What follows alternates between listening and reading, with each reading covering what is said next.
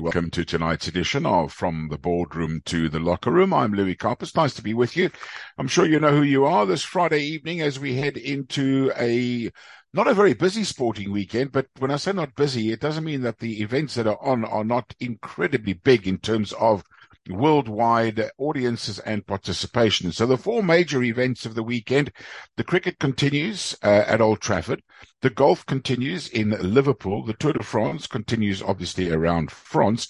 And then Budapest in Hungary, there's action. And maybe I'm missing the fifth one, which uh, I didn't really mention, but it is clearly very important. The Women's World Cup. So there are those five events.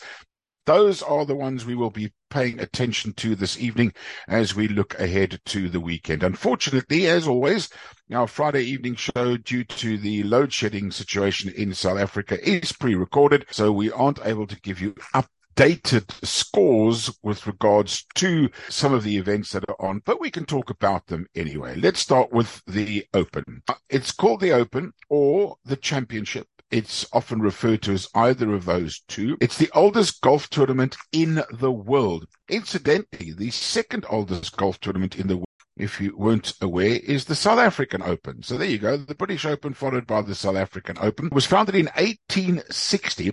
Originally, it was held annually at Prestwick Golf Club in Scotland. Uh, this year, $16.5 million. Most probably when the first one was played, it was about a a pence or a pound with regards to the um, the prize money that was awarded in those days. And after the first day, not surprisingly for South Africans, but certainly, I guess, surprisingly for the rest of the world, is that a South African amateur who is the amateur champion, the world amateur champion, if you like, um, and the British Open amateur champion. Three of the last five years, South Africa has been the champion, and the two years that South Africans weren't was when it was COVID and South Africans couldn't travel uh, overseas. Christo Lamprecht shot a magnificent five under par. It's incredible round for an amateur. First major, first time playing in a golf tournament of this magnitude, and uh, he can be very, very happy with uh, his performance. As I say, he's done incredibly well, irrespective of what happens from here onwards. He is going to remember yesterday ever and ever. Of that, I can promise you, because um, to not just lead the Open, but to play, to qualify to play in the tournament is quite incredible. As I mentioned, the oldest golf tournament in the world. It's one of four men's major golf tournaments.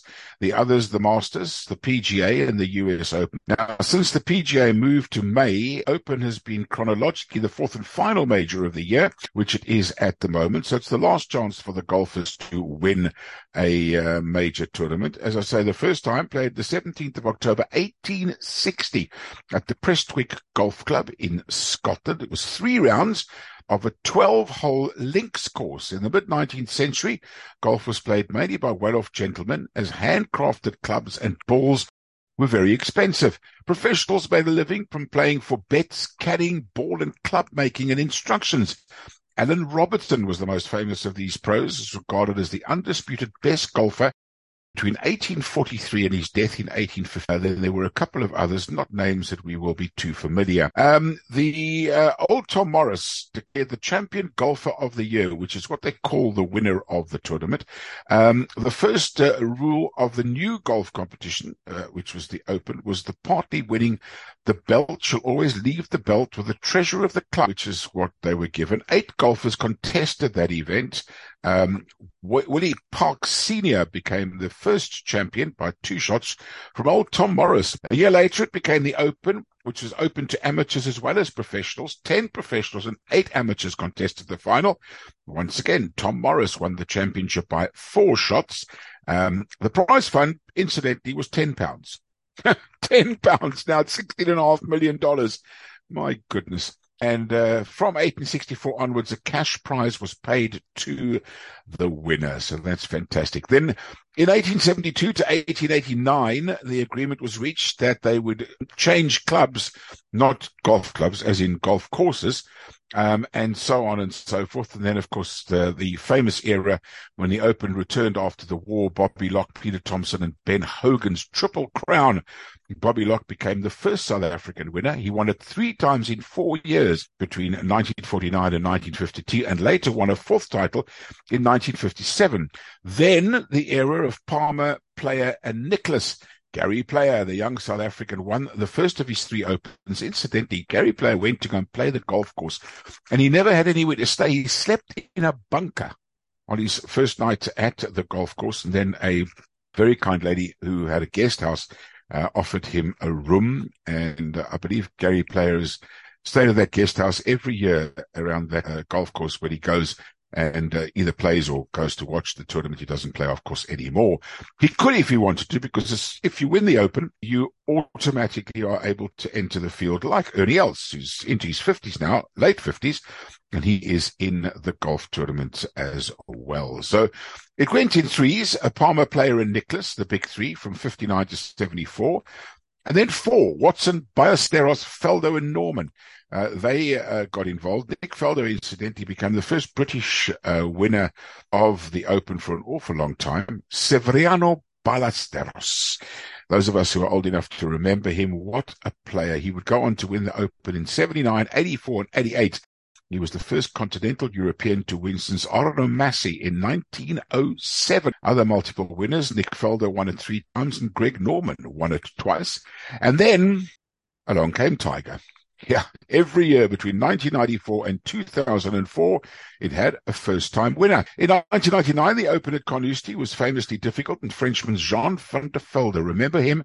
Three-shot lead going up the final hole. He ended up with a triple bogey. He found the Barry Burn Paul Lawrie, who was at the time ranked 241st in the world, ended up winning in a playoff. He was 10 strokes behind the leader going into the final round, which is a record for all majors. He was not the only unheralded champion. The 396th ranked Ben Curtis and the 56th ranked Todd Hamilton won in 2003 and 2004. And then came 2000. Along came Tiger. He'd won the US Open, became champion by a post-war record eight strokes and became the youngest player to win the career Grand Slam at just 24 years of age. Now, one thing about the Open is it's always played on a coastal links golf course. Links golf is often described as the purest form of golf and keeps a connection with the way the game originated in Scotland in the 15th century. And this year, it is being played at Liverpool Hoylake. it's Royal Liverpool where the tournament is being played. So Cameron Smith, Cam Smith, the defending champion, uh, 2021, it was uh, Collin Morikawa. Uh, Shane Lowry won in 2019. There was no tournament in 2020 uh, because of COVID. 2018 was Francesco Molinari. Jordan Spieth won it in 2017. Henrik Stenson in 2016, and Zach Johnson in 2015. Why I'm going so far back is because I'm looking for the name Rory McIlroy. He won last week in Scotland. Interesting because Rory won this tournament at the very self same golf course that he's playing on at the moment. He shot 17 under par when he won in 2014. Ernie Els won it twice, 2012 at Royal Lytham and St. Anne's, and he won it at Muirfield Village in 2002 in a playoff against Stuart Appleby, Steve Elkington, and Thomas Levet. And when he won it again, he won it by a stroke from Adam Scott. Just incidentally, not that I'm feeling sorry for, for Ernie or anybody else. So the prize money in 2012 was 500,000 pounds. Ernie won 900,000 as the winner. The prize money didn't really increase very much for the next five years, but then in 2017, it jumped from six and a half thousand to 10.25 million. And gradually it's gone a little bit higher, a little bit higher, a little bit higher. Last year, the winner took 2.5 million home uh, out of a 14 million prize money. And this year, the winner will take 3 million of the 16 and a half million up for grabs. So this is the British Open, otherwise known as the Open. and that is currently underway. I have a full report for you on the entire tournament in our show on Monday. Right, let's move our attention now, shall we, to the Women's World Cup. And there was some action today because, of course, the tournament's taking place in uh, New Zealand and Australia, which is uh, 11 hours or 10 hours and uh, 9 hours respect uh, ahead of us. So three matches today, a comprehensive victory for the Spanish ladies. They won by three goals to nil against the Costa Ricans. Esther Gonzalez, Aitana Bonmati and Valerie Del Campo, um, who scored an own goal from Costa Rica in the Spanish net. Three goals to nil. The game was basically over after 27 minutes. They were up 3 0 and they coasted all the way through to the end of the game. First game this morning was the one that featured an African contingent, Nigeria, the beaten the CAF Champions League by South Africa. They were in action this morning against the um, Olympic champions, Canada. And thanks to their goalkeeper and a missed penalty, the Nigerians got away with a point, a goalless draw in that one. And then the other game played today, Philippines nil game also uh, dominated by the Swiss. A penalty just on the stroke of half time from Romana Bachmann. And then Seraina Piubel scored in the 64th minute for the Swiss to go away with a 2-0 victory. Now tomorrow and Sunday, I can tell you there's a lot of action at the Women's World Cup. Uh, starts bright and early tomorrow morning. Can you believe it? Just like in the Men's World Cup, uh, the arch rivals, if you like Iran and the United States played in that tournament. And then in this particular one, not any, any bad blood at the moment. Obviously, there's history between the United States and Vietnam. So the USA play Vietnam. I somehow think that's going to be a, a massacre. I think the USA are going to at least five or six goals past Vietnam. I could be wrong. Um, but I think that's what's going to happen. Then Zambia play Japan. It's going to be a very interesting game. That's nine o'clock tomorrow morning. Uh, the early game is three o'clock in the morning. That's uh, USA against Vietnam. Second game is Zambia against Japan. Now, Japan seem to have been on a downward slide recently with regards to their form, and Zambia quite unheralded, and they might be able to cause a surprise there. Um, very possible. Then uh, everybody, I think, is waiting to see how good England might be, the Euro champions from last year. They take on Haiti. I don't think they're going to have too much of a problem against the Haitians in that game tomorrow, half past 11 in the morning. It's a nice time to watch that. And then the Danes, um, who play some really attractive football, take on China. And you never know with the People's Republic of China because we don't see them very often, virtue of the fact that they're behind uh, their little curtain, not their little curtain, very big curtain in China. Um, so you never know what you can expect from the Chinese, but uh, Denmark, a European team that have always been pretty good uh, when it comes to uh, the world of football and ladies football in particular. And then on Sunday, uh, we will go back to Saturday in a minute, but on Sunday, the Banyana Banyana, which is the nickname for the South African team, take on Sweden it's going to be a tough encounter. That that's really, really going to be a tough opening game for the South African lads against Sweden. That's at seven o'clock in the morning. Then the Netherlands play Portugal at half past nine. That should be a really, really good game. Two European teams up against each other, and then the French play Jamaica at midday on Sunday. That's twelve o'clock South African time the French play Jamaica. And that's not the only football going on over the weekend because on Saturday, a couple of friendlies, bearing in mind we're building up to the start of not only the English Premier League season, but also the uh, club season in Europe. The break is almost over. 11th of August is when it all gets underway. What a game tomorrow. Um, Barcelona against Juventus. That should be a crackerjack game. And Arsenal versus Manchester United.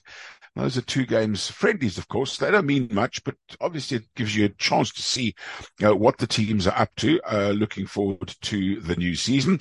And then on Sunday, uh, Leicester City play Spurs. Of course, Leicester were relegated and Spurs under their new manager and Real Madrid against AC Milan. That's another huge game. And then Monday, uh, back to the World Cup, Italy versus Argentina, Germany versus Morocco, and Brazil versus Panama. So great, great weekend of footballing action for us to look forward to. And I can tell you right now, in terms of the style and the caliber of the game, women's football has come a long, long, long way indeed. It really, really has come a long, long way. He is back. Who am I talking about? No, not me. I've been here a while. Daniel Ricciardo. And last night in the Formula One presser, which is just a press conference, just sounds good to say Formula One presser. Ricciardo explained how the lure of a fairy tale ending led him to a return and a chance to race for the struggling AlphaTauri team at this weekend's Hungarian Grand Prix. The 34-year-old Australian is back on the grid with a misfiring outfit, despite having previously said he was only interested in racing with front-running teams.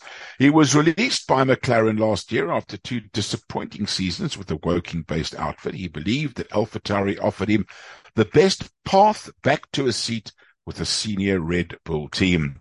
He accepted the chance to replace the luckless Dutch rookie Nyck de Vries after the British Grand Prix for the rest of the season, having been the reserve driver for Red Bull. He said the dream is still a Red Bull seat. He claimed seven wins when driving for the team between 2014 and 2018. Now, not such good news uh, for De Vries. Of course, uh, Ricciardo said he felt really sorry for him. He does know in Formula One he's not particularly experienced, but in motor racing he is. He feels he's mature enough to understand if he wants to get back and make something happen. He did concede that the AlphaTauri's car has limited uh, limitations along uh, that he will do his best to see how he can get or what he can get out of the car. Ricciardo collided with Verstappen in his final season at the Azerbaijan Grand Prix when their rivalry was intense. But of course, Max is the man. And the problem that everybody has this weekend is they are coming with upgrades. That's it. Yep. The defending champion and runaway series leader, Max Verstappen, will be armed with a number of upgrades, not just one or two, quite a few to his Red Bull car as he seeks to repeat his 2022 victory at the Hungarian Grand Prix. It is the penultimate race before the break. The 25 year old Dutchman will bid to extend his 99 point lead on his teammate Sergio Perez. He will be keenly aware that there is a chasing pack closing in on him, but they closed in on him in his old car.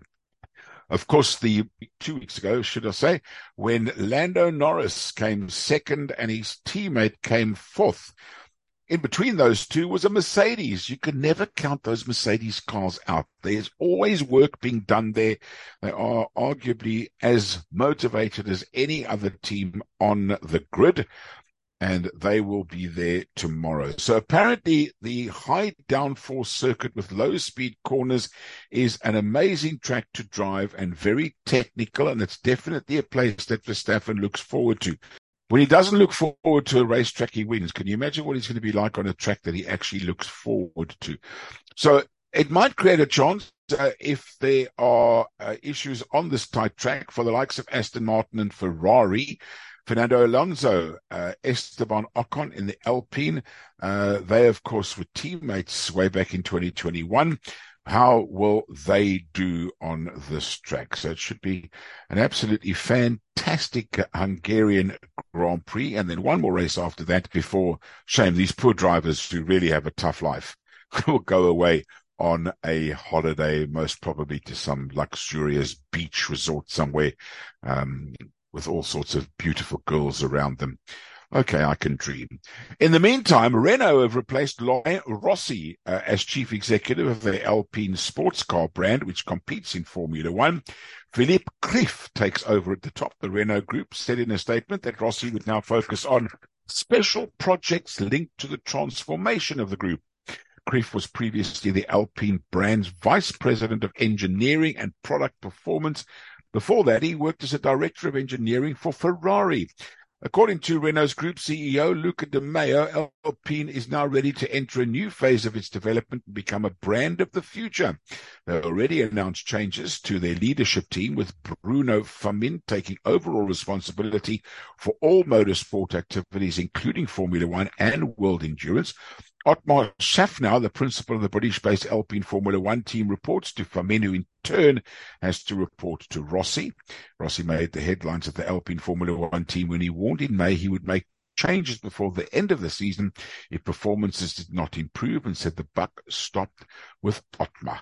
Well, let's see how they do at the weekend. Hopefully their drivers can stay in the white lines. That, of course, has all been a big problem with regards to the teams over the last couple of races. And that is staying within the white lines and not going over the line, having laps, lap times deducted, and of course, uh, having penalties for not making sure that they kept within the white lines of the track. So what else can I tell you? I can tell you that the Ashes is currently underway. Unfortunately, as I say, we are unable to give you any news on today's play due to the fact that this has been recorded, but I will just bring you up to speed with what happened yesterday. What a day for England. So they resumed the day, um, Australia did, uh, on 299 for eight. Didn't last very long, put on 18 more runs out for 317, and that's uh, thanks to uh, five for 62 for Chris Woakes. Great performance by him. Two wickets for Stuart Broad, a wicket apiece for Jimmy Anderson, Mark Wood, and Moeen Ali. So you would have thought, well, Australia, if they were bowled out for 299, it must be a decent bowling surface and they can get off to uh, a good start and perhaps uh, all they need to do is curtail the England batsmen. They just need to draw this test match to win the Ashes again. But they got off to an excellent start. Ben Duckett was out for one. He only faced six balls. So within two overs of the uh, game, it, uh, the, the, innings rather, they were already a wicket down were England. Uh, nine for one, two overs and one ball when Duckett lost his wicket. Then all you know what broke loose. The next wicket fell at 130, and then 206 runs later, the third wicket fell, which means somebody had to have got an outstanding score, and it was arguably one of the best innings ever played in an Ashes series, and certainly one of the best innings as played at Old Trafford. 189 off 182 balls by Zak Crawley. What a performance. And when he got out, he actually he actually got out to one of the worst balls of the innings, way outside the off stump, but he went to chop it through the covers, got a bottom edge and played on to his stumps. Uh, 21 fours and three sixes in a most beautifully controlled innings of 182 balls, 189, ably assisted by Moeen Ali's 54, that 206 run partnership, and then Joe Root 84, he was also looking fantastic and got one of the most horrific deliveries, uh, one that nobody would have been able to keep out. It was one that didn't keep more than maybe eight inches, 10 inches off the ground, kept low under his bat, bowled. So what has happened? We don't know what's happened today. I can't tell you, but this morning resuming Harry Brook on 14 and Ben Stokes on 24. I guess this is going to be a magnificent t- test match with regards to the result, which England have to win, I might add, because if they do, they take the series to the Oval for the fifth and final test of what has been an absolutely magnificent. I mean, when I say magnificent, it has been a series second to none. Quite magnificent. So the 27th to the 31st of the month, that's next week, the fifth test match will be underway uh, at the Oval in London, a magnificent stadium, a magnificent ground, and you can be sure that it does go to that game as a one-off who wins wins. Australia would obviously only need to draw because if you draw the series, you retain the Ashes if you are the holders of the Ashes, which of course Australia are. So wonderful sporting weekend we have in store for you. But before we go, let's just have a look ahead quickly because The World Netball Championships will be taking place in the mother city, Cape Town, starting next Friday. And of course, South Africa, one of the top four or five teams in the world. They will in action at the Cape Town International Convention Center. And we will look forward to that event coming up next week. Fast and furious, the ladies netball. So the weekend sporting activities, the Open Golf Championship at Royal Liverpool the cricket going on at Old Trafford, the Tour de France currently underway through the cities of France, and of course all the other major sporting events uh, around the world, which we will bring you reviews of when we join you again on Monday evening, as always, between 6 and 6.30 South African Standard Time. From the boardroom to the locker room team, we wish you a great sporting weekend as always, be nice to each other. Until next time, bye for now.